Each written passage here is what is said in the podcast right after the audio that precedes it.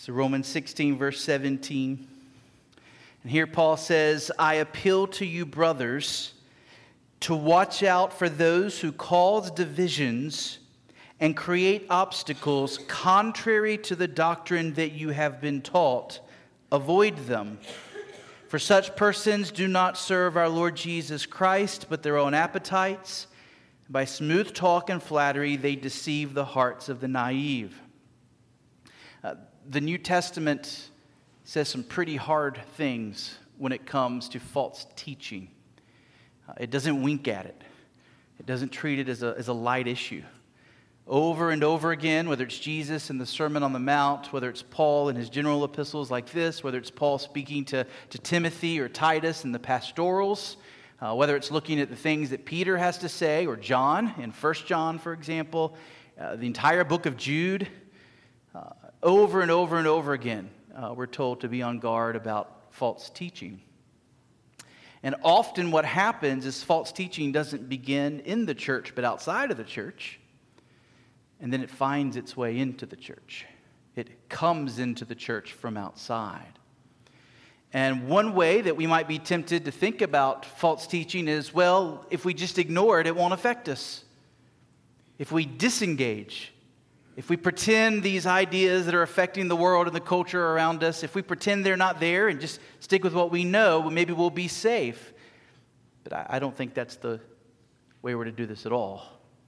I think the best way to arm ourselves against false teaching is to engage with it, to expose it by the light of God's Word. And then there's a second meaning to this word engage, and it's not just engaging with the teachings of the culture right now, but it's also, I'm hoping and praying that through this series of messages, we'll be better prepared to engage with the people around us in our lives day in and day out. Um, we want to understand the worldview of the increasingly secular culture around us so that we can better love our neighbor and so that we can better know how to witness to them and to share the gospel with them and to bring them to Christ. And so we're both going to be engaging with uh, some, some popular ideas in our culture right now that uh, I'm going to suggest would be dangerous for us to bring into our church.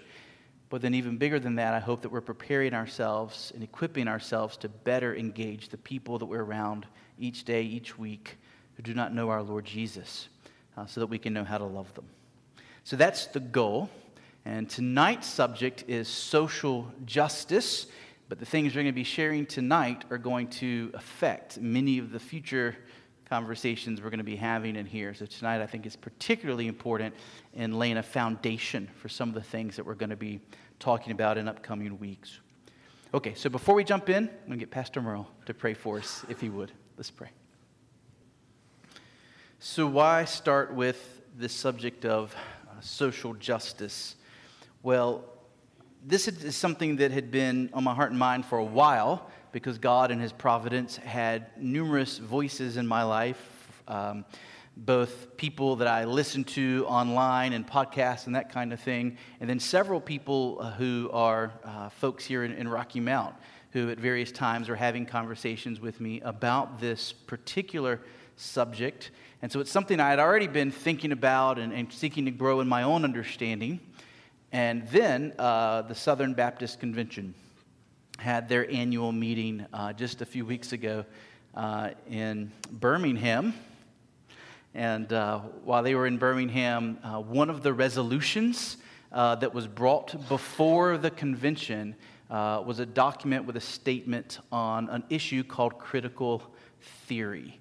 And we'll talk a little bit about that here in a few minutes. It turned out to be the most controversial, hot topic, divisive issue of the convention.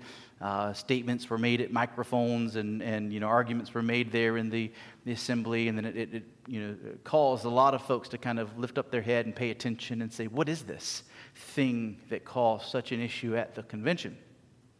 Because we are a church that associates with the SBC, and because this is an issue that seems to be already causing some divisions within the SBC, people taking sides, um, I think it is something that we need to understand. More than that, uh, as I've sought to better understand this subject, the more I've come to realize how this thing called critical theory, that we'll talk about in a minute, um, it's pervasive. Uh, once you understand what it is, you begin to realize that it is everywhere around us. It's affecting the way people think, it's affecting the way people talk, it's affecting their ideas of what's right and what's wrong. And so, all the more reason for us to talk particularly about this subject. Now, it comes under the umbrella of social justice. And up until recently, if you had said, Justin, are you for social justice? I would have said, absolutely. I mean, listen to the term social justice. It sounds wonderful, right? Um, I remember, uh, you know, growing up, uh, especially my high school years, uh, when folks like John Piper were having a big impact on me as I was listening to his sermons. He regularly did a sermon, did sermon series every year on social justice, uh, the call of Christ to care for the poor, the call of Christ to care for the oppressed. Well, those things are biblical. Those things are thoroughly biblical. And so, yes, I would have said absolutely, social justice, let's do it. The problem is, uh, as the Christian church has been thinking about social justice one way, uh, the term has come to mean something very different in the culture and is now, through that door of social justice, uh, I think some very ungodly and unworldly ideas are beginning to find their way into the church. So, what we're going to do is two things tonight. First, I'm going to try and present to you as best I can this idea of social justice as it is currently understood in our culture. That's the first half. And then the second half is now bringing the Bible to bear on that and to say, what does Scripture tell us that would inform the way we think about this particular subject? Uh, if you have a bulletin, I included in there, just to make it easier for you, a definition of social justice that comes from William Young. And uh, I first heard this from Voddie Baucham in a, in a, speech that he gave, and he used this definition, and I think it pretty accurately uh, conveys the way social justice is thought about outside of conservative Christian circles, and increasingly even in some conservative Christian circles.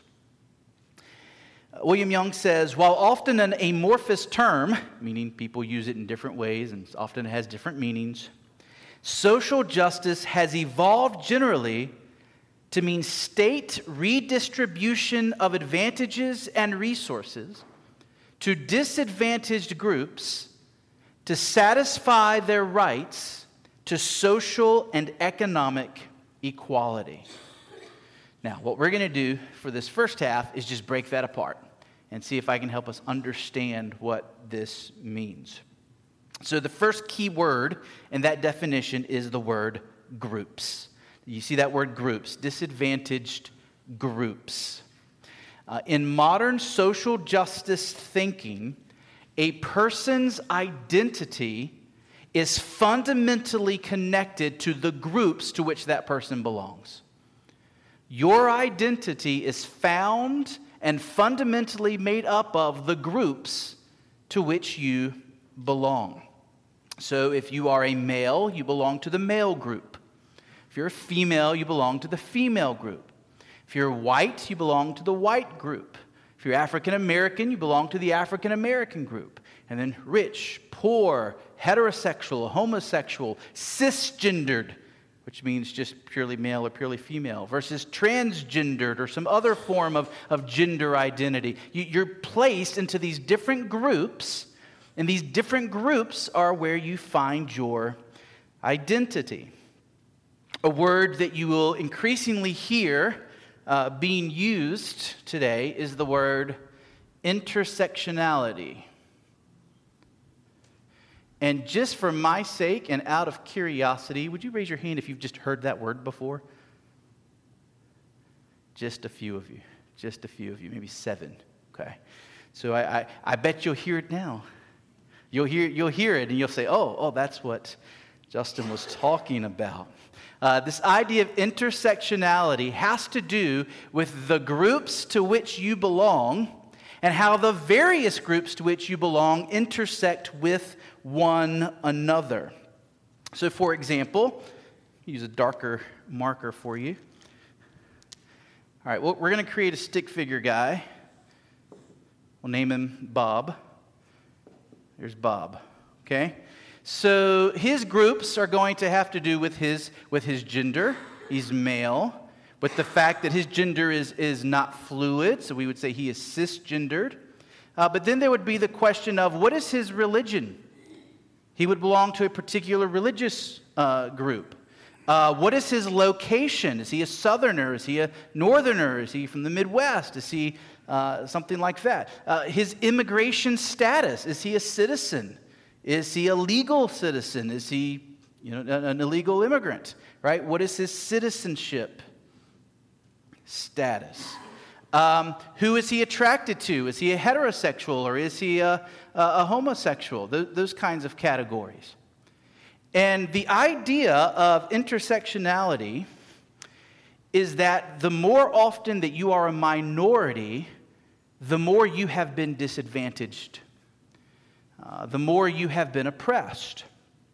And so, uh, if you are a white female, you've automatically been oppressed because you are part of a group that has been oppressed, a group called females.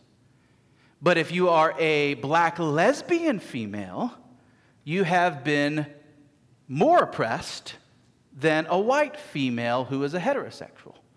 This is the intersecting of the different groups to which you belong. And the more minority groups to which you belong, the more those intersect, the more your disadvantages, the more your oppression grows. So, uh, a scale of oppression. Are you of a minority race? Are you of a minority religion? Are you uh, not cisgender, but some other gender? Are you a minority sexuality? Are you a minority in your immigration status? Are you disadvantaged due to a broken home? Are you disadvantaged because you come from a poor area? Uh, on and on, these kinds of things go. But the point is, your identity comes from the group to which you belong. Uh, the second word, or words to notice in William Young's definition, is the word advantages and disadvantaged. Okay? Uh, this is the lingo right now advantages and disadvantaged. Uh, this is where you get into the idea of what is called critical theory. So, critical theory is a form of Marxism. So, we need to go back a little bit further. Um, Marxism is the idea that class distinctions ultimately lead to conflict as lower classes rebel against upper classes. So here's the idea in any society, you're going to have people who have things and you're going to have people that, that don't have as many things. You're going to have the haves and the have nots. And what Marx said is that as long as you have, have haves and have nots, you're always going to be just counting down the days until conflict and revolution. Because eventually the have nots are going to rebel against the haves. Eventually they're going to create some kind of revolution in order to have what the haves have. Does that make sense? Okay? So this is Marxism, right? That, that as long as there is inequality in a society where some have and some do not have, you're, you're counting down the days to conflict. And conflict is inevitable. Critical theory uh, came out of Germany in the 1930s. Uh, it was a form of Marxism. And what it did is it lumped people into these groups and identified which groups have and which groups do not have, particularly when it comes to power or a voice, as people would say. In a society, which groups have the power, which groups have a voice that is shaping society, and which groups do not have power, and which groups do not seem to have a voice.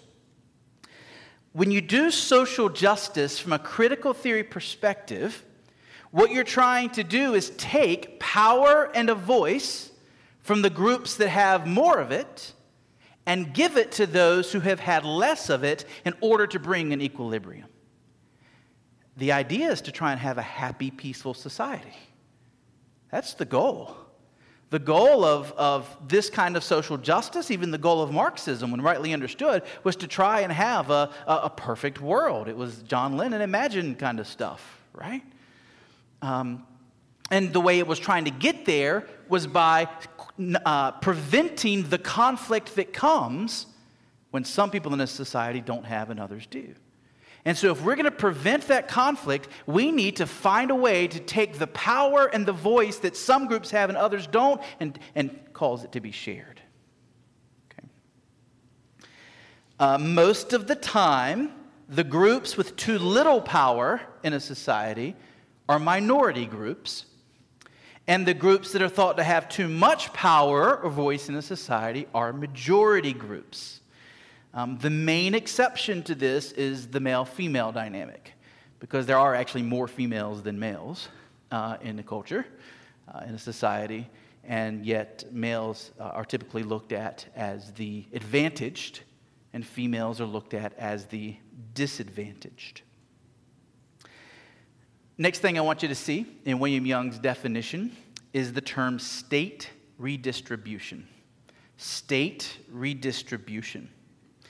Uh, since only government has the authority to give and take away power and resources from one group and give it to another group within a society, this view of social justice appeals to the state to bring about the equality that it wants. In other words, how are we going to take power in the voice that, that this group has a lot of and this group has very little of? How are we going to redistribute that? And the answer is we have to do it through the structures of government because those, that's the power that exists to bring about this equilibrium. And then notice the word rights. Notice the word rights.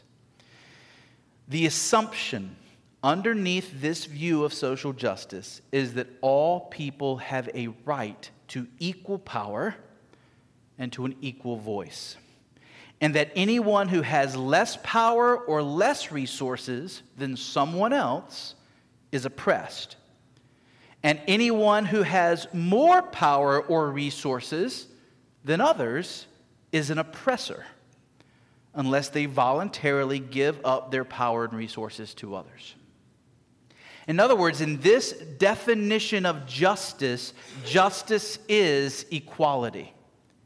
And equality is people of various groups all having equal power, voice, resources. So if you are of a group that has more than your share, and you don't find ways to give your power and your resources and your voice to people who have less than their share, just by being part of the group, you are an oppressor. And so, uh, was it a year ago? Uh, there was a lady who graduated from Westminster Theological Seminary, one of the most conservative, Bible believing seminaries in the country. Um, a seminary that produced many of the Bible teachers and theologians and commentators that I use in preparing sermons. A wonderful seminary. Uh, and yet, at a conference, this lady said, White people must repent of their whiteness. That this is what Christ would have them to do, that white people need to repent of their whiteness. And what she meant by that was that if you are white, you have been born into a group of oppressors. Because white people have historically had more power, more of a voice, more resources than people of other skin colors.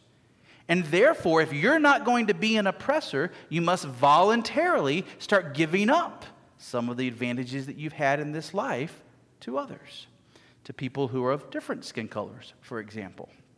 And that this is what true repentance would look like. In this view, right and wrong and good and evil are redefined in terms of this equality. So, any organization, for example, that refuses to affirm and empower an oppressed group is wicked you may scratch your head and say, why do all these people hate Chick fil A? Christians love Chick fil A. I mean, right there, there's this whole Chick fil A thing where, where, where Christians are saying in heaven it'll be all Chick fil A all the time. Right? I mean, people just love, and yet you look at, at New York City, for example, or what just happened in Austin, Texas, where they kicked Chick fil A out of the airport, and you're like, why do these unbelievers hate Chick fil A? Well, it's because, in their view, one group of oppressed peoples is a group called homosexuals. And since the uh, owners of Chick fil A have supported groups like the Family Research Council that speak out against homosexuality, they see Chick fil A as participating in oppression.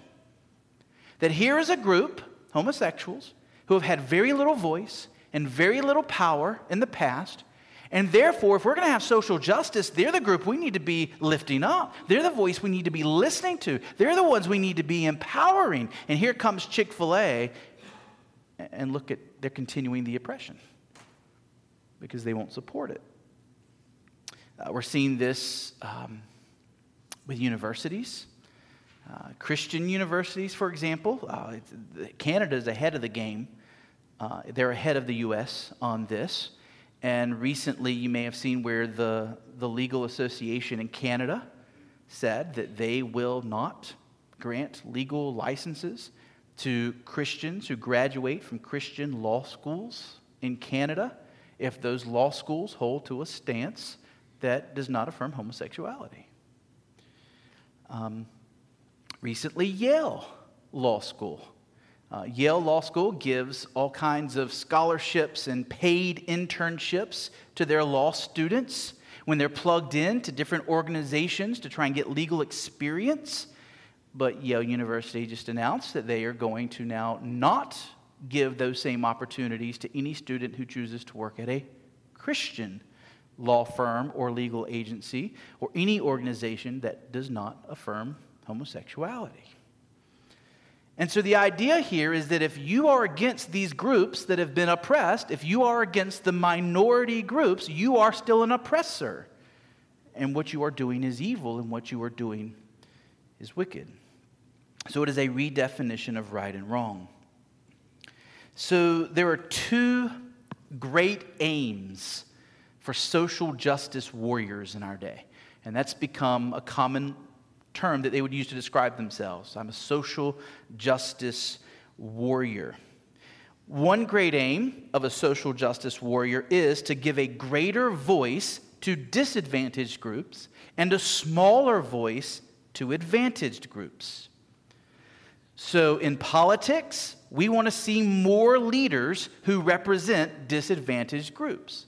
So, social justice warriors are working hard to get any minority group elected, whether it be women elected into political office, whether it be homosexuals elected to political office, whether it be Muslims or Hispanics or any minority group elected to political office, that's a win because you're giving somebody of that oppressed group a position of greater power and voice, which is what their group has been missing.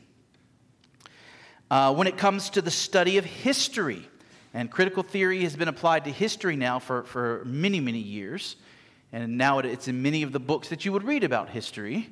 Critical theory says we need to stop paying attention to the people of the past who had the power and the resources and their voice. We've given enough attention to them. Let's hear the voices of those who did not have the power and the resources. So um, I love history. I listen to a lot of history podcasts, and it's very detectable that there is a movement now to say, let's, let's not listen to, to what George Washington said again. Let's not listen to what Thomas Jefferson said again. What did the slave in Thomas Jefferson's house have to say? Let's, let's give a voice, right, to the, the wife of this person. It, it, it's looking to the minority group and saying, these are the people whose voices we haven't heard. Let's listen to them. By the way, I'm not saying that's totally bad. I'm just, I'm just telling you the facts right now, okay? We're not applying biblical light yet, okay? Uh, but that's, that's what it looks like in history is we've given enough ten- attention to powerful voices and people with resources let's give attention to those who've been overlooked it's also why there's been a movement to try and identify which leaders of the past were gay. And saying, of course, that we wouldn't know who they were because they would have never said it back then. And therefore, we have to speculate and we have to guess which ones we think were gay.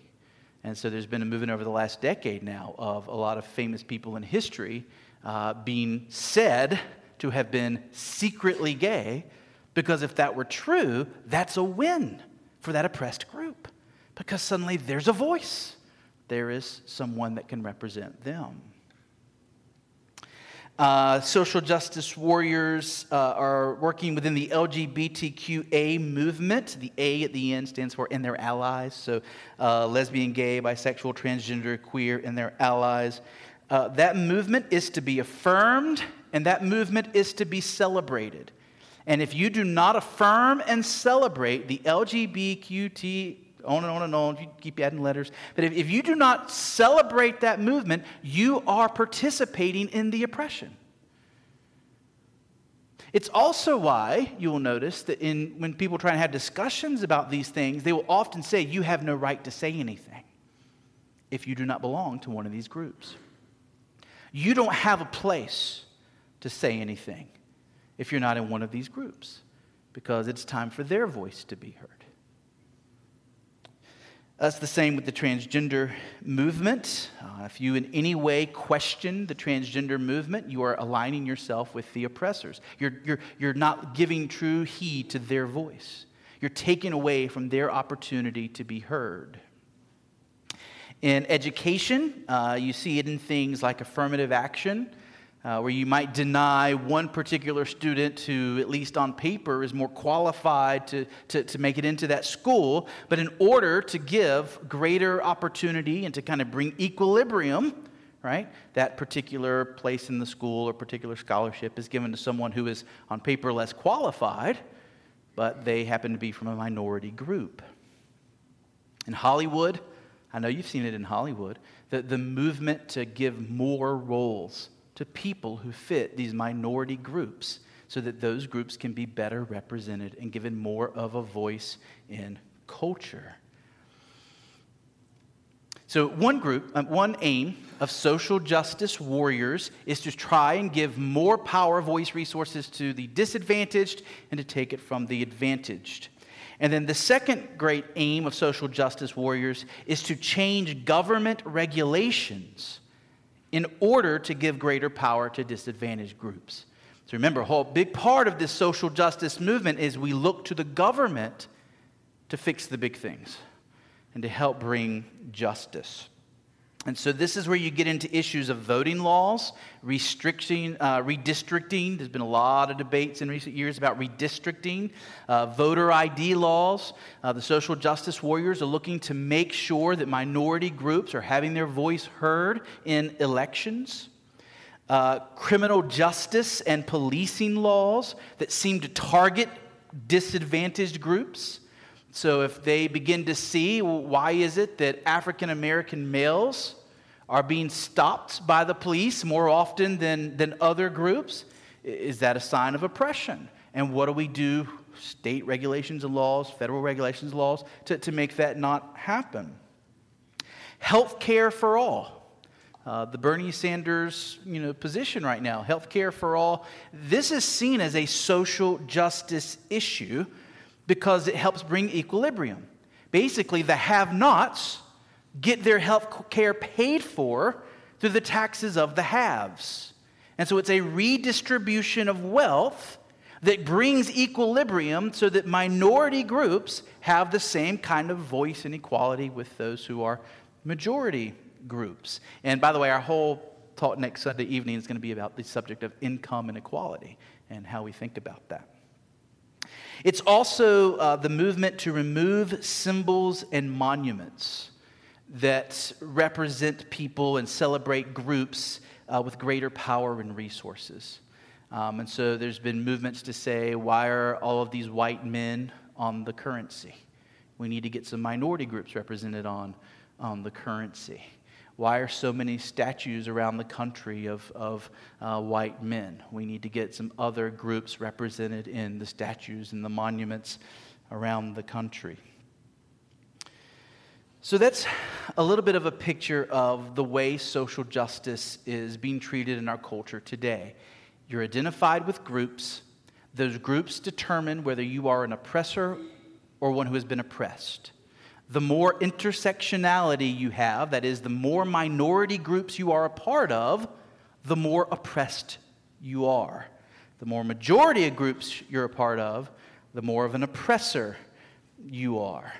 And the way you do justice is by giving power, resources, helping reallocate power, resources, voice from advantaged majority groups to disadvantaged minority groups.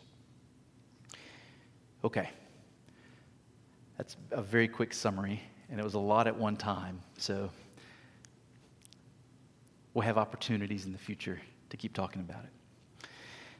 The Bible's teaching on oppression and social justice. First thing I think we need to say is nowhere does Scripture teach that people are to be equal in their power and in their resources. There is no teaching in the Scripture that ties justice to equality in your voice being heard, the amount of power you have in a culture, or how much resources you have. Frankly, it's contrary even to the Trinity as the Father and the Son and the Spirit relate to each other in history. Because the Father, Son, and the Spirit relate to each other in terms of authority and submission. So that you have the Lord Jesus Christ coming to earth saying, I have not come to do my own will, but to do the will of my Father who sent me, submitting himself to his Father's will. And the same thing with the Spirit who submits to the Father and the Son. And so, where there is a sense, of course, in which they are equal in power and equal in authority and that they are all God, what we see in the example of Jesus is a willful submission, a giving up of authority. And of course, this, this view that everybody is to be equal in power, voice, resources, it's contrary to God's design for the world, a design in which authority and submission are woven everywhere, in which some people are entrusted with greater responsibilities, other people are entrusted with lesser responsibilities, and certain people are entrusted with responsibilities over other people. And all of this is to reflect the glory of God himself. Because within God himself, there is this, at least as revealed to us in history, dynamic of authority and submission. What are true human rights, biblically speaking? True human rights are not something that we'd get to make up for ourselves. And true human rights are not something that come to us from the government. If the government can give you your human rights, the government can take away your human rights. That's not the way the founders of this country talked. That's not how we're to think about human rights. The human rights revealed to us in the Bible are found simply in contemplating the law of God revealed in nature and in the conscience of every man, especially if you think about the second table of the Ten Commandments, right?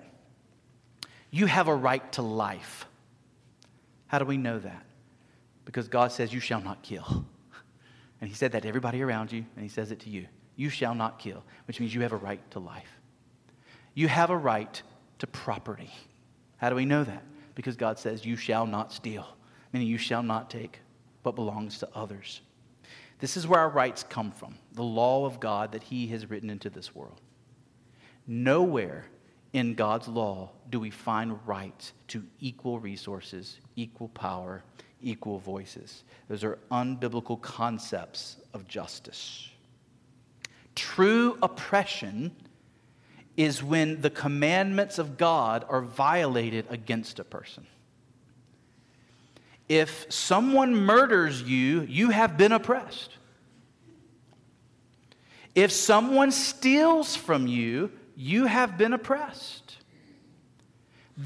we get our ideas of justice and fairness and morality not from, am I equal with someone else in the society, but with, is God's law about how we are to treat our neighbor being broken against me? And if others are violating God's law of how we're to treat our neighbor against me, that is rightly called oppression.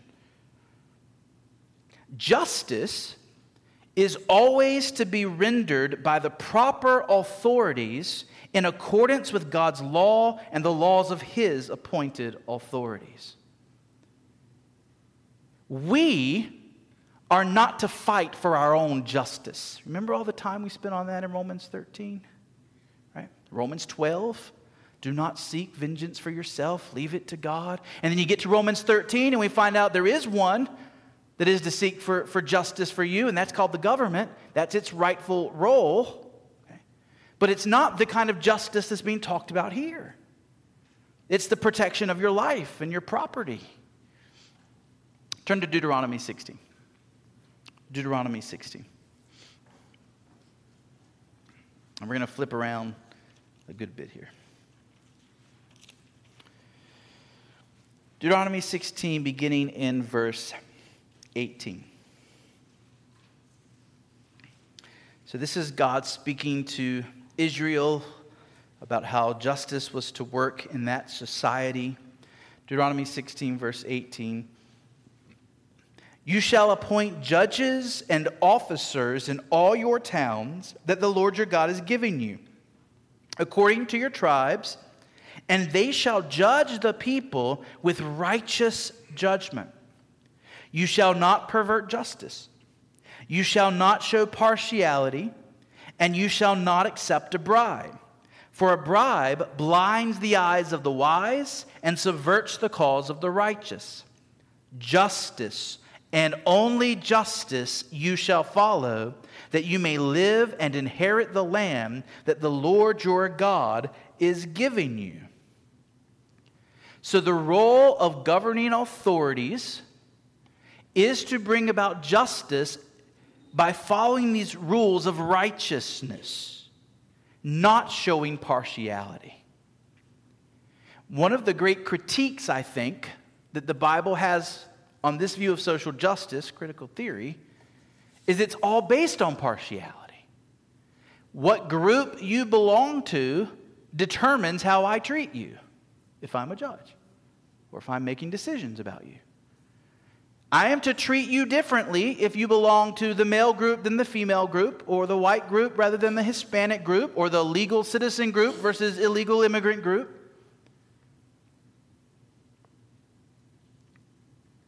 It, it, partiality is woven into it.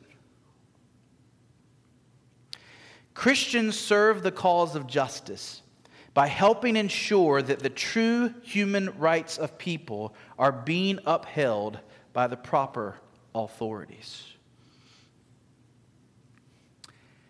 If it is true that our government has people on the border between US and Mexico in conditions that are putting their lives at risk and is seriously impugning their health.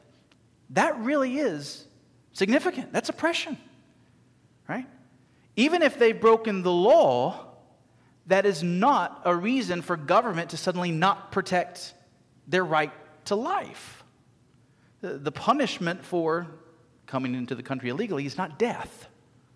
Right? That does not change the fact that government has responsibilities that we as citizens do not have. Christians can do justice by ensuring that they treat those around them with fairness and dignity, not showing partiality or taking advantage of those with less power or resources. Micah 6 8, what does the Lord your God require of you, O man, but to do justly, to love mercy, to walk humbly with your God? If I am rich and my neighbor is poor, that's not injustice. Okay? That's not injustice. One person having and another person not having is not injustice. Now, if that rich person begins to take advantage of the poor, begins to charge the poor person more because they're in desperate circumstances, that's injustice. Because that violates the law of God. God says all kinds of things about using unjust balances and scales, treating people with partiality. I'm going to charge you more because you're of this group or that group. Right? That would be injustice. Uh, we are to always treat people fairly, with dignity, and without partiality. Put it another way, we are to treat people as part of the main group called human beings, made in the image of God. We are not to then start treating people differently based on these other categories. Uh, look at James chapter 2. James chapter 2.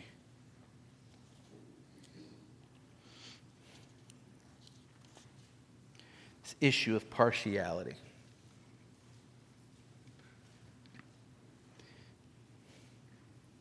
Beginning in verse 1, James 2, verse 1. My brothers, show no partiality as you hold the faith in our Lord Jesus Christ, the Lord of glory. For if a man wearing a gold ring and fine clothing comes into your assembly, and a poor man in shabby clothing also comes in, and if you pay attention to the one who wears the fine clothing and say, You sit here in a good place, while you say to the poor man, You stand over there or sit down at my feet, have you not then made distinctions among yourselves and become judges with evil thoughts? Listen, my beloved brothers, has not God chosen those who are poor in the world to be rich in faith and heirs of the kingdom? which he has promised to those who love him. But you have dishonored the poor man. Are not the rich ones who oppress you and the ones who drag you into court? Are they not the ones who blaspheme the honorable name by which you were called? Notice in these verses that James says, uh, Have you not then made distinctions among yourselves and become judges with evil thoughts? What is the evil thought? The evil thought is this person is better than that person. This person is more worthy of honor, more worthy of my love, more worthy of my care because they belong to the rich group. That is sin. That is oppression. That is injustice. Okay? We're to have nothing to do with that kind of partiality. The problem with the modern social justice movement is it takes the pendulum one way and just swings it all the way to the other side. So that it says, oh, well, whereas we used to show partiality this way, now we must show partiality over here. You don't fix sin with sin.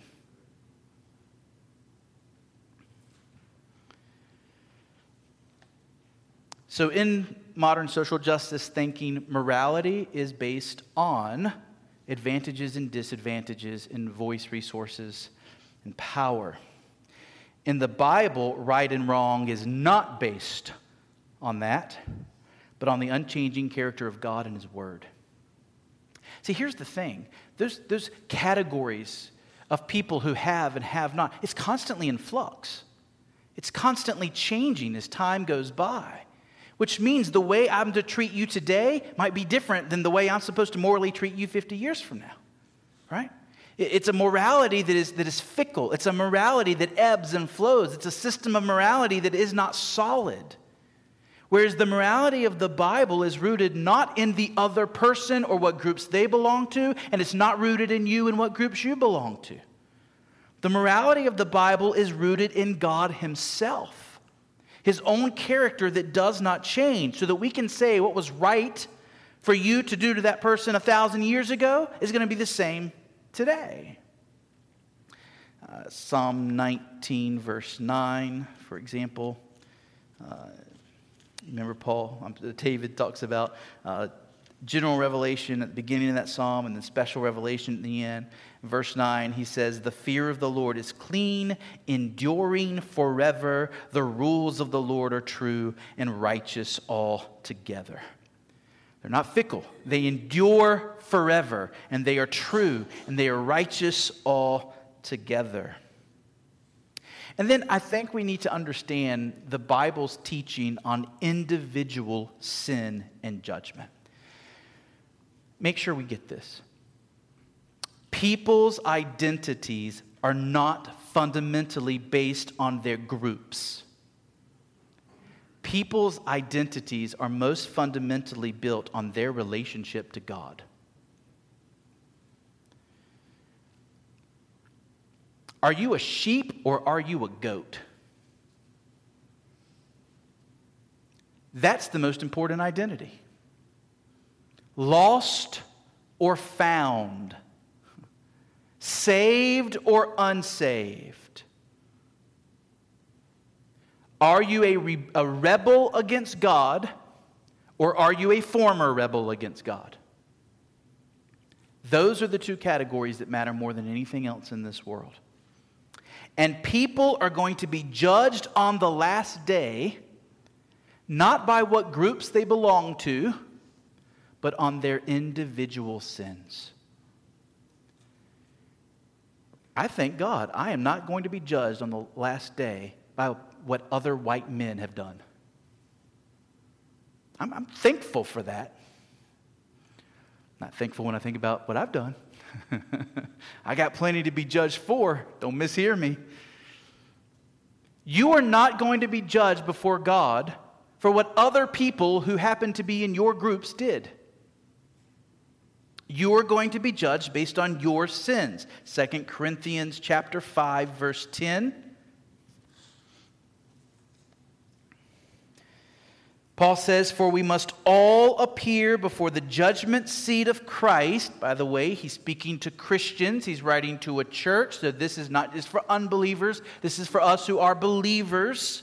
We must all appear before the judgment seat of Christ so that each one may receive what is due for what he has done in the body, whether good or evil.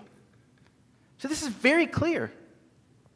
When we stand before God, each of us will receive what we are due for what we have done in the body, okay. whether good or evil. I will not be judged for the sins that you have committed. You will not be judged for the sins that I have committed. You will not be held accountable for sins of your fathers. And you will not be held accountable for sins of your children. Our justice is to reflect that same principle. Uh, Deuteronomy chapter 24, verse 16 said this Fathers shall not be put to death because of their children, nor shall children be put to death because of their fathers. Each one shall be put to death for his own sin. That's woven into the law of God, even all the way back in the Old Testament law. You do not punish others, governments, for the sins. You don't punish people, governments, for the sins that others committed.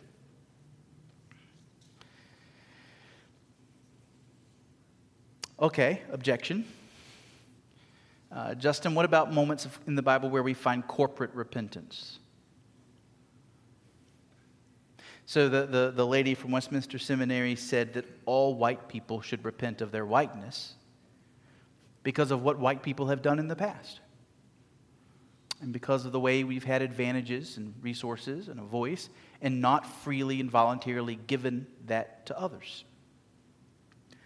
So, don't we see examples in the Bible of groups of people coming together and repenting, even if perhaps every individual in that group hadn't committed that sin? Um, well, we do see some examples of national repentance, of a whole society repenting. Think about Nineveh in the days of Jonah, right? And that, that nation being brought to repentance. We think of the people of Israel in Nehemiah 9, repenting of breaking the Sabbath, repenting of beginning to intermarry. After that was the very sin that had led their forefathers to, to be kicked out of the land. And so it is appropriate for, for people as a group, as a culture, as a society to come together and to, to repent, to, to hate a sin together, to cry out for God's mercy on that culture, society, or group together. Nevertheless, it is wrong to judge any individual for sins that he or she has not committed themselves, to punish somebody for the sins of other people. So take the example of abortion. I think it would be absolutely appropriate for our nation to have a movement of national repentance over the issue of abortion. I would not have a problem at all if God gave us a God fearing president who said, We're going to take these days on this year and we are going to mourn together as a society that we have allowed abortion to go on in our land for so long. And we're going to cry out to God in repentance and ask for his mercy. I, w- I would be all over that. I would be right there praying, repenting, yes, let's hate abortion. God, spare our nation. That is very different than us judging people who've never committed that particular sin for that particular sin. And that is something the Bible does not allow us to do. And then we just have to notice this there is an absence of commands from Christ or the apostles about combating unjust power structures. That is, Christ comes on the scene in the first century, and here are the oppressed Jews under Roman captivity. How often did Jesus talk about we need to take the power of the Romans and give it to the Jews? We need to overthrow the Romans. How often did Jesus talk that way? He didn't. Jesus did not come and talk about combating unjust power structures. Paul dealt with Christians in churches who had slaves. Sometimes you had a slave and his slave owner in the same church. Paul had lots of opportunities where he could have said, Slavery is evil. It's an unjust power structure. We need to deal with this. Slave owners, give your power to your slave. But that's just not what Paul said. Now, we'll talk about why some other time. Okay? It's a whole special issue in and of itself. Um, if you'll be with us over the next couple of Sunday mornings, you'll get a little hint as to how some of the teaching that Paul's going to give us in Romans 15 really did lay the foundation where a slave owner might voluntarily say, you know what, I'm going to free my Christian slave. Um, but anyway, point was, Paul didn't say we have, to, we have to fight these unjust power structures. That just isn't the command that was there. Modern social justice theory, critical theory, it divides it puts everybody into groups and then subgroups and then sub subgroups and then sub sub subgroups and then says you need to identify with those groups. And it keeps dividing until you're the only person in your group. Right? You're, you're by yourself because there's no one exactly like you. There's no one who's experienced the exact amount of different parallels of things interconnecting in you that make you you. So that in the end, you're just a completely oppressed person, and everyone else is your oppressor. This way of thinking ends up putting divisions between people based on group after group after group. And it calls for repentance and never grants forgiveness. It says, You have done wrong to this group, and you have done wrong to that group, and you have done wrong to this group. By being in the group you're in, you need to give and give and give of your power, your voice, your resources. But it's, there's never a point where it says, You've done enough. You've done enough. No, it just keeps demanding more and never granting forgiveness. So, modern social justice divides. Modern social justice seeks revenge rather than offering forgiveness. Modern social justice redefines human rights in an unbiblical way. It redefines morality in an unbiblical way. And it redefines justice in an unbiblical way. And now that we've talked about this, if you just watch the news, read the newspapers, and listen to the radio, you're going to see it's everywhere. It is pervasive. And so I just want to plead with us, and this is a good way to parallel with what we said this morning be in the Bible. Be in the Bible because otherwise your language will change. You'll be using the same words the Bible uses, but you'll be using them in wrong ways. You'll be using them in unbiblical ways. Uh, you, you'll be talking about justice, but you won't be talking about what the Bible is talking about.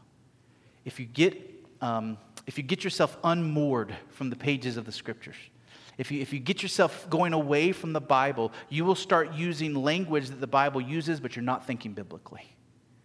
So, if we're going to combat this, if we're going to hold fast to biblical notions of morality and justice and truth, we've got to be in this book and we've got to have it shaping our vocabulary and our thinking. Okay, so that's kind of an introduction because then over later Sunday nights, we're going to get into a bunch of issues, specific issues, where we'll see this come up again and again. But does anybody have questions about uh, things that were shared tonight?